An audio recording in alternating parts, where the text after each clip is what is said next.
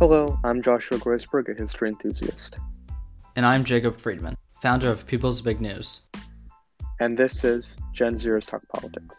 This is where two members of the next generation of American adults talk about what's going on in the world.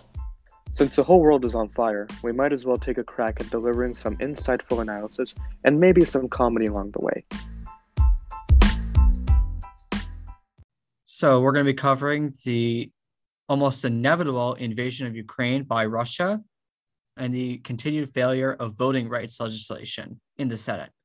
So, to start off with Russia and Ukraine, like I said, it's pretty much inevitable. They have hundreds of thousands of troops on the border.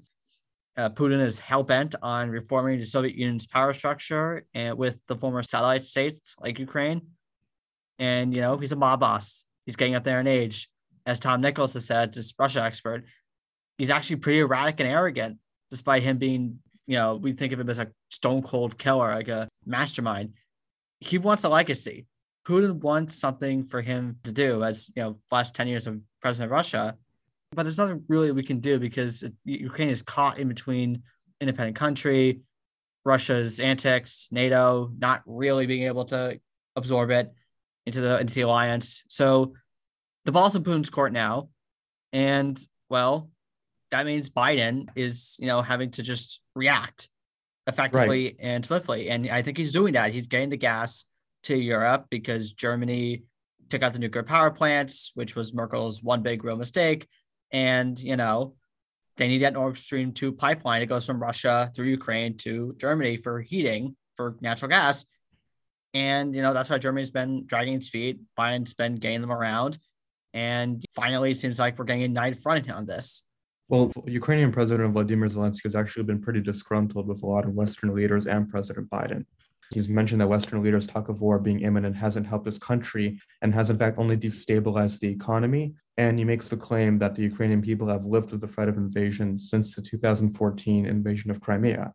And I must say, I, you know, I understand where Zelensky is coming from in his criticism of President Biden, because he likely knows that the situation is a lot more dire than he makes it out to be. And I think what Zelensky needs and what he wants in order for Ukraine to, you know, make a good stand against Russia is he wants a country that is stable, united, and not in a state of panic, so that Ukraine's ready for a potential onslaught by Russian armed forces.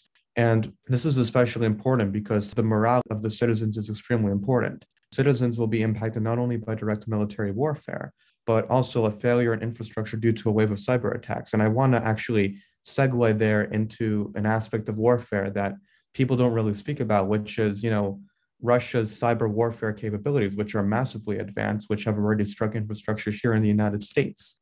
Uh, it is said that Russia has the potential to shut down Ukrainian power grids, oil lines, pipelines, all different types of infrastructure, which could severely harm the Ukrainian population and the armed forces before Russian troops even cross the border.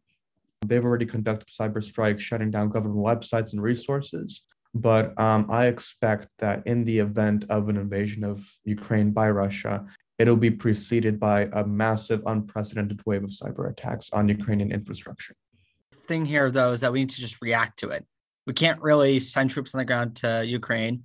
All we can do is beat them up with money and cyber defenses and missiles and whatnot. You know, there's talk of going after the oligarchs, going after Russia's richest men, and, and saying, no, we're not just going to put you on the regular sanctions. We're going to get your money out of London. We're going to kick your kids out of school in London. We're going to go, we're going to kick you out of Swift. We're going to make sure that you don't have the money supply anymore.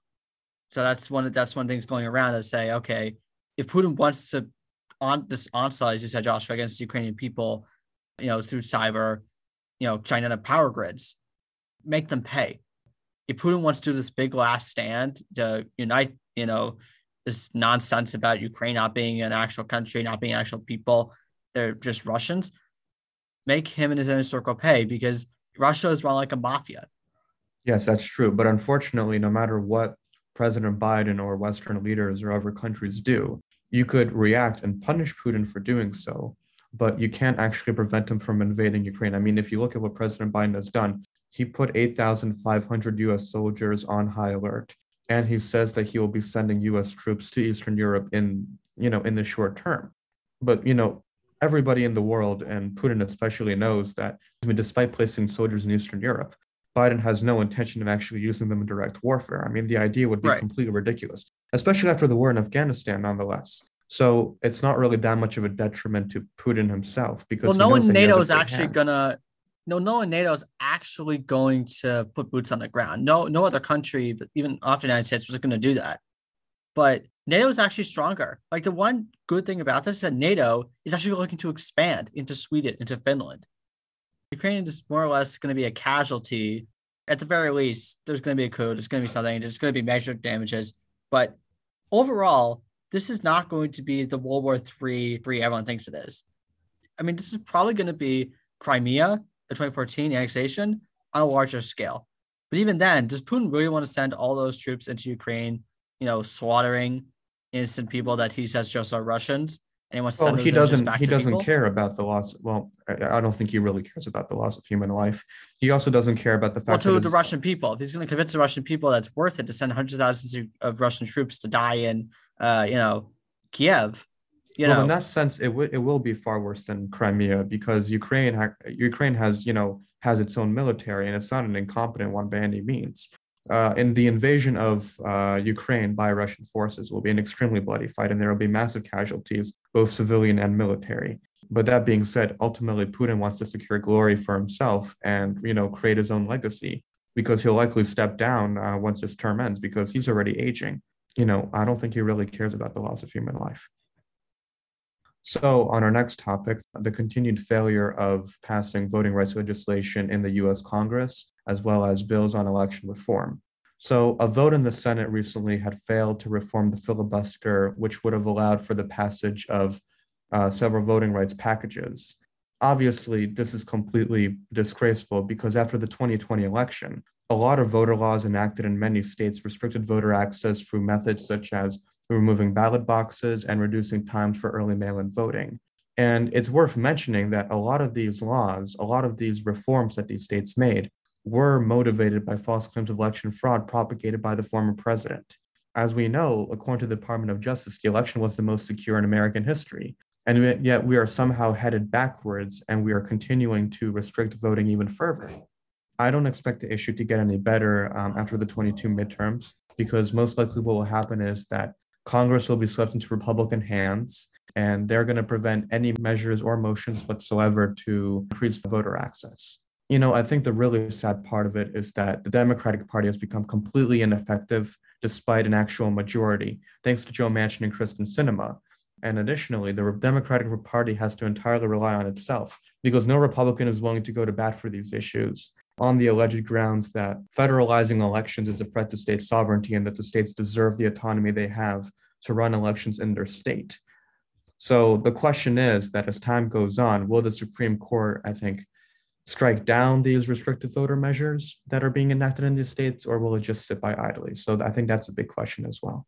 We've I've ranted about this before. If you follow me on any social media, you know I post about this frequently.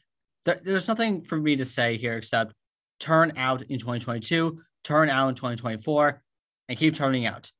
Just turn out local elections, turn out state elections, turn out federal elections, turn out for Congress, turn out for the presidency, turn out in the midterms, turn out in the presidential election years. That that's it. You can protest all you want. You can post all you want, like me, all you want. If you don't show up and vote, though, there's nothing else to do. I mean, if you don't like how Manchin and Sinema are acting, go pick, go get our two Senate seats for Democrats so that they don't have full control of the Congress. If you don't like how the, there's stifling of Biden's agenda, check your voter registration, go to vote.org.